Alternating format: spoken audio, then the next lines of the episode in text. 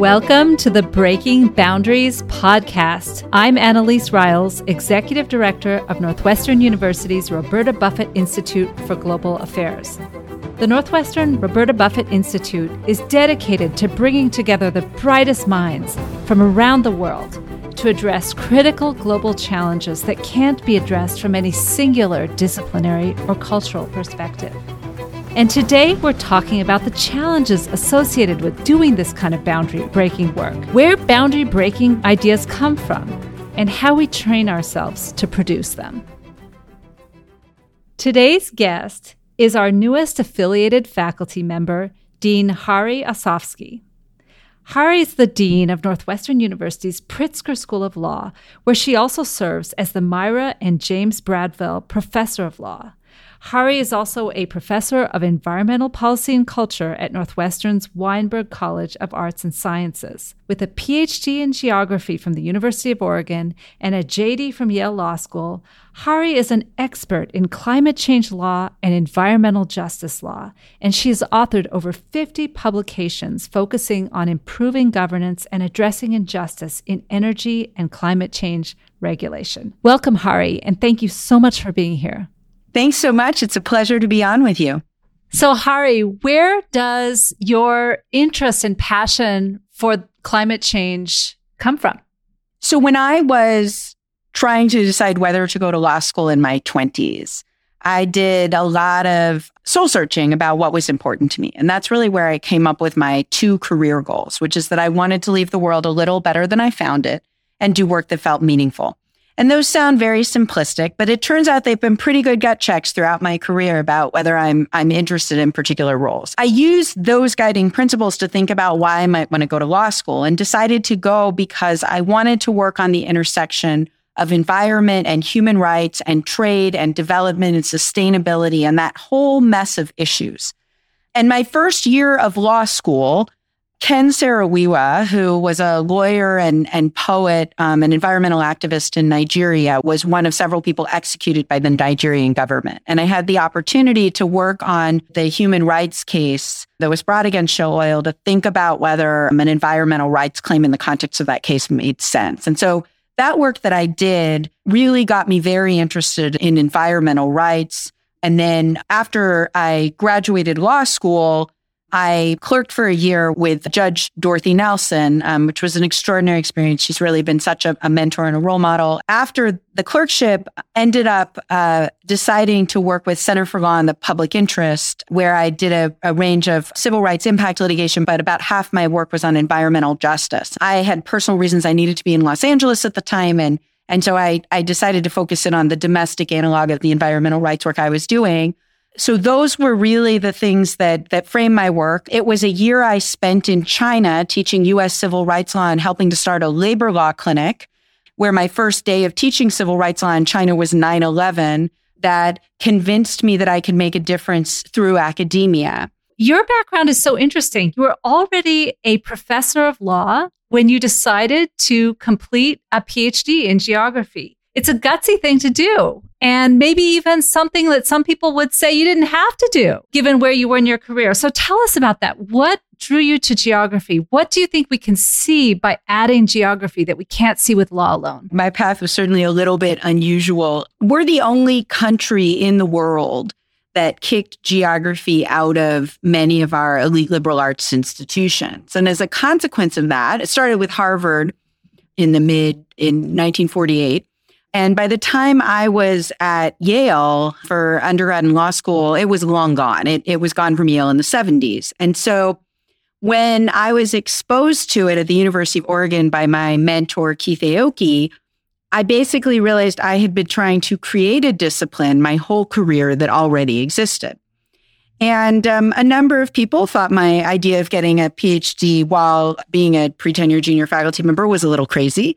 But because I had done no coursework in it, I felt like it was really important for me to do the coursework too, that I couldn't just read some things. To me, what geography brings to thinking about climate change is twofold. So, geography is one of the only disciplines that bridges the hard and the social sciences, right? It, it does something similar to what history does with time. except it does it with space and, and, and scale and place. It's, it's linking a lot of topics that wouldn't normally be in a discipline by using those vectors. And so, in particular, I found that on the human side of geography, some of the literature on scale really informed the thinking that I wanted to do about federalism and multi level governance. And then on the hard science side, I was able to take courses in climate change science with a climate scientist. And I think that one of our challenges at the interface of law and STEM, not just with respect to climate change, but with health and with um, intellectual property and cybersecurity, is that we often end up with people who are making law who don't have enough grounding in the underlying science and technology. And so I felt like it's really informed my work on climate change to have had that opportunity to take these courses in climate change science. When we think about law and STEM, which I know is a space you've been really championing, both here at Northwestern and in your previous positions, this is really boundary breaking work. It's hard to do and yet it's so clearly necessary. So can you tell us what in from your experience are the challenges? Why is it so hard to get people working at the intersection of these fields and what can we do about it? That's such an important question because I, I think it's crucial to our making progress in these areas. So it was when I was running the joint degree program in law science and technology at Minnesota that I first started to realize it wasn't just a problem I was seeing in climate change and energy, but was one that was cross cutting the interface of law and STEM. It was a program where we'd have these speakers in different areas. And as I began to listen to the problems coming up in health law and cybersecurity law, I realized they were the same problems I was seeing they had to do with this problem of our regulatory system not being well designed to deal with fast moving science and technology. I had a, an opportunity as I was first entering my deanship at Penn State to really think about this in a pilot project that we did around methane emissions from unconventional oil and gas, which was one of the most contentious energy issues in Pennsylvania at the time. And so we brought together an interdisciplinary group of people, as well as people from industry, people from environmental organizations, and a bipartisan group from government, and asked them the question if you took the latest science and technology coming out of Penn State and elsewhere, could you come up with something that's better for the environment and better for business? Are there win wins that we haven't really thought through because we haven't taken this interdisciplinary approach? And so to me, the exciting things that can happen at the interface of this work, sometimes you can embody disciplines in one person, but a lot of times you have to bridge and talk across it. And I know when I was first doing work in law and geography, geographers would often find my law work jargony, lawyers would find my geography work jargony. I had to figure out how to find a common language to talk across them. Similarly, at Penn State, when we were building our collaboration in law policy and engineering, we realized, I mean, all these disciplines, law, international affairs, and engineering, they were all practical disciplines. But their disciplinary norms were so different from one another. The scales of the, the units were very different from one another. And so when we started to think about what a joint degree would look like, about what joint research would look like, we had to find ways to, to bridge all of this. The strategies that I've found are most successful over time. And I'm super excited at Northwestern. We've just created, with permission from the provost, a new associate dean for innovation and partnerships, which Laura Farina Pedraza is going to be in the, the inaugural roll up. But the idea is we're going to work from the law school to build bridges across Northwestern. And as you know, two of the five hires that we're looking to make this year are joint hires, one with the Buffett Institute and one with the medical school. So I think part of what you do is through joint hiring, through getting law schools involved in projects that go across the university, and really finding these opportunities to bring law together with other disciplines in ways that are needed to solve societal problems. We're recording this just a couple weeks before COP26. And as you know, Northwestern Buffett is sending a delegation, which includes some of the Pritzker faculty. So I'm interested to know, as an expert in this field, how you think about the COP26 framework, the Paris Agreement, and what kind of hope you place in this framework for addressing climate change. So, for those unfamiliar with our framework protocol approach that we take to a lot of international environmental agreements, including climate change, the way I like to think about it is it's easy to get a lot of people to agree to not very much. And it's hard to get them, a lot of people to agree to something very specific. And so, what we tend to do is we create these broad framework agreements that don't have a whole lot of binding specific obligations. And then we fill in the specific obligations with protocols, often with a subset of those nations involved. Though the Paris Agreement actually is a very, very broad agreement, too. So, one of the difficulties that plagued climate change negotiations from the start in this framework protocol approach was a difference in opinion between nation states about whether there should be a two track or one track approach to solving the problem of climate change. So, in other words, there was always an understanding that the international law principle of common but differentiated responsibility should guide these efforts so that developed country major emitters who are historically emitting much more and still have higher per capita emissions bear more responsibility. And so the Kyoto Protocol was really designed along those lines. The it was really a protocol designed for the major developed country emitters to make targets and timetable commitments. The difficulty that the Kyoto Protocol faced was that because of the way the United States ratifies treaties in its Senate, it was impossible that it was ever going to get ratified under the, the political circumstances at the time.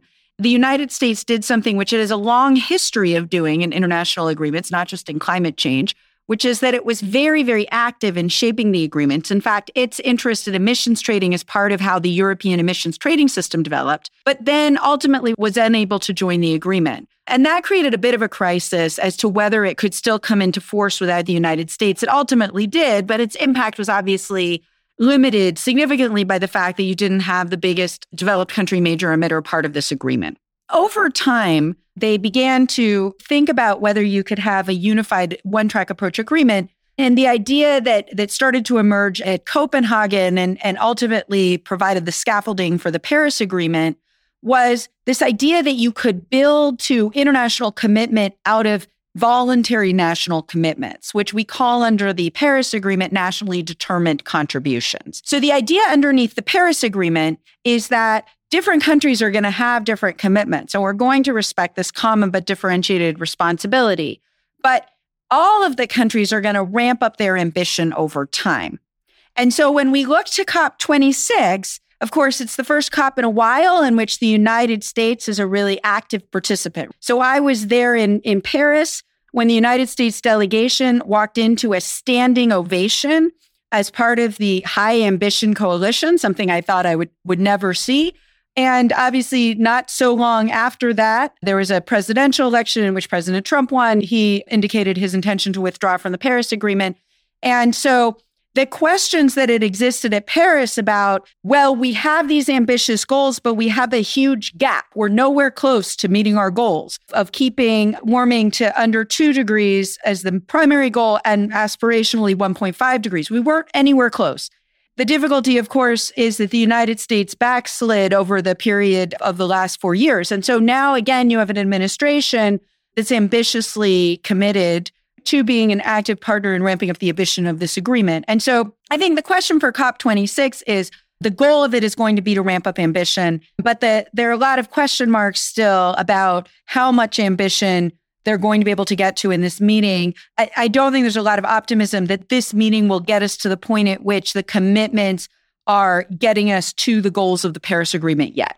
So that brings us to litigation. So you've written a lot recently about the role of plain old corporate litigation in addressing climate change issues, not only in the North, but also in the global South. So what do you think? Does litigation fill in the gaps? Should we be more hopeful about the prospects of litigation addressing some of these challenges?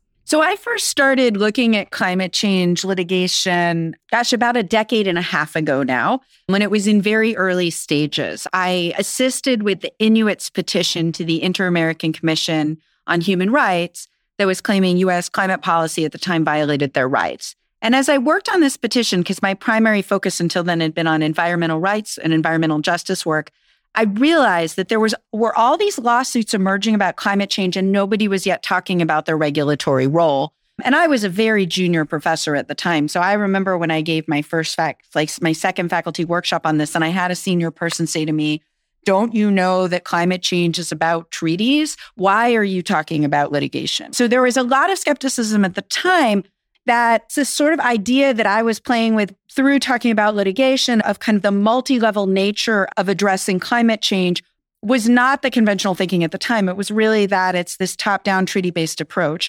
Now, treaties are, of course, very important. But what litigation does is it, it serves in this important role of pushing for and against regulatory approaches. I think it's important to understand that not all litigation is pro regulatory, though. So, what you tend to see are patterns of litigation being more pro regulatory when you have an anti regulatory government. Under the Bush administration, under the Trump administration, you saw a lot of litigation that was very pro regulatory. But when you have a very pro regulatory federal government, then you tend to see more anti regulatory litigation, uh, such as under the Obama administration, as we're already starting to see under the Biden administration. The United States has far more litigation than anywhere else in the world. In fact, I, I have to, every time I give a presentation on climate change, I have to like check my numbers again because it gets out of date literally every week there's new cases filed. I mean, it's really extraordinary the the pace at which climate change litigation is developing. So at this point, the last time I checked the numbers, we were at 1,408 cases filed in the United States and 499 filed in other jurisdictions. There are 29 countries plus the European Union and other regional and international tribunals across six continents have heard these cases. So they've really grown and developed over the last decade and a half in terms of a, a major force in the dialogue about climate change. The vast majority of all lawsuits are statutory lawsuits. These are lawsuits pushing how we interpret uh, a statute. The most famous of, of the US cases is, is the first US Supreme Court case, Massachusetts v. EPA, in which the Supreme Court found that the United States either needed to regulate greenhouse gas emissions from motor vehicles or justify better why it wasn't a big portion of the cases in the United States are much smaller cases over coal-fired power plants and in particular the environmental review process over them. That's a pattern that we've seen in a lot of cases globally. Are these cases around environmental review processes and how climate change fits into them particularly in the context of coal-fired power? That was sort of a dominant theme in australian cases and in a number of other jurisdictions has emerged there's also an emerging trend of human rights and constitutional rights avenues. We've not had really successful cases along those lines in the United States, but in Europe, the landmark case Urgenda versus Netherlands, that the Supreme Court ultimately upheld a district court ruling that the Dutch government violated its duty of care to its citizens to protect against climate change by not having an ambitious enough policy and required the government to reduce its greenhouse gas emissions by 25% by 2020 compared to 1990 levels.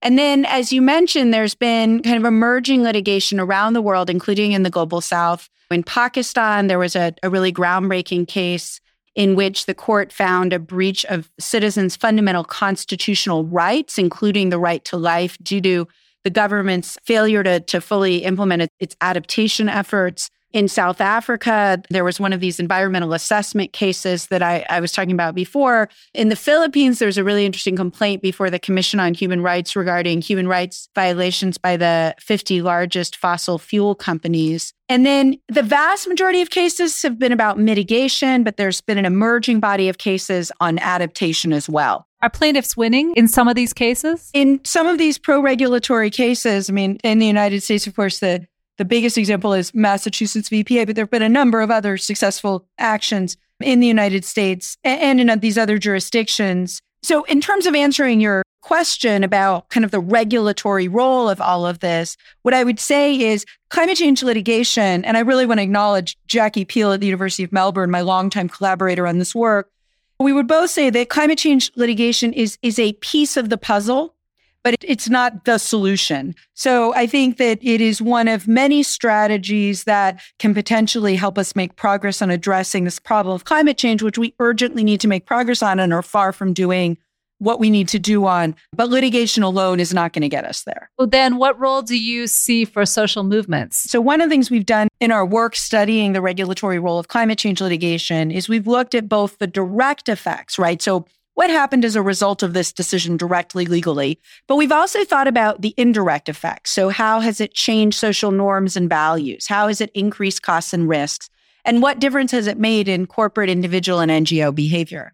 And so, you know, a great example of where you see sort of social movement coming together with litigation has been in the context of coal fired power plants, right? So you have a big campaign against coal happening in sort of social movement, but at the same time had litigation in which the, the cost of coal is being brought up by these little lawsuits around each coal fired power plant and environmental assessment. Now, what makes that story even more complicated, though, was those two things were happening at the same time as the technology of hydraulic fracturing paired with horizontal drilling made natural gas much cheaper. And so, one of the things that also put pressure on coal, arguably at least as big a factor as either the social movement or the litigation, was this technology change that really changed this sort of the, the market and physical resources. And so, I think that example is an important one because when we think about the role each of these things play, it's a very complex context. And so each of these things can make a difference, but it's important to recognize that they're part of a bigger picture. So interesting and a great example of why you need to understand the law, the culture, and the technology to make progress on this kind of problem. My last question, as always with this podcast, is what are you most worried about at this moment and what gives you hope? In the context of climate change, the thing that worries me is that we're still so far from making the progress that we need to hit the goals of the Paris Agreement. If we're going to limit how much impact climate change has on people, we have to get closer soon. One of the things that's increasingly become part of climate change negotiations has been this idea of loss and damage that in that there are some like impacts that are so great that you can no longer adapt to them. And we really have to think about compensation. What worries me is whether we as a global community and whether we in this country can really be creative and committed enough to get to where we need to go in solving this problem. Um, i think what gives me hope in the context of climate change is, is multifold the United States, which is the second biggest greenhouse gas emitter in the world and the largest developed country greenhouse gas emitter, is once again part of the Paris Agreement and taking ambitious steps. There's currently legislation pending before the United States Congress. It's quite ambitious. It's unclear what's going to happen with it it's a moment at which it, in order to really make progress on climate change, it's very important what some of the biggest emitters do. So what China does is very important. What the United States does is very important. And so having the United States back as part of this this high ambition group is really critical to our getting anywhere near these goals globally. I think the other thing that gives me hope is the next generation. When I look at our law students, when I look at undergrads, when I look at my children, I see a, a fluency and understanding of the importance of these issues that makes me think that we will make progress on them. That's really inspiring. Thank you so much, Hari, for being with us today. Thank you for having me. For more information on this episode and on the Northwestern Buffett Institute for Global Affairs, visit us at buffett.northwestern.edu.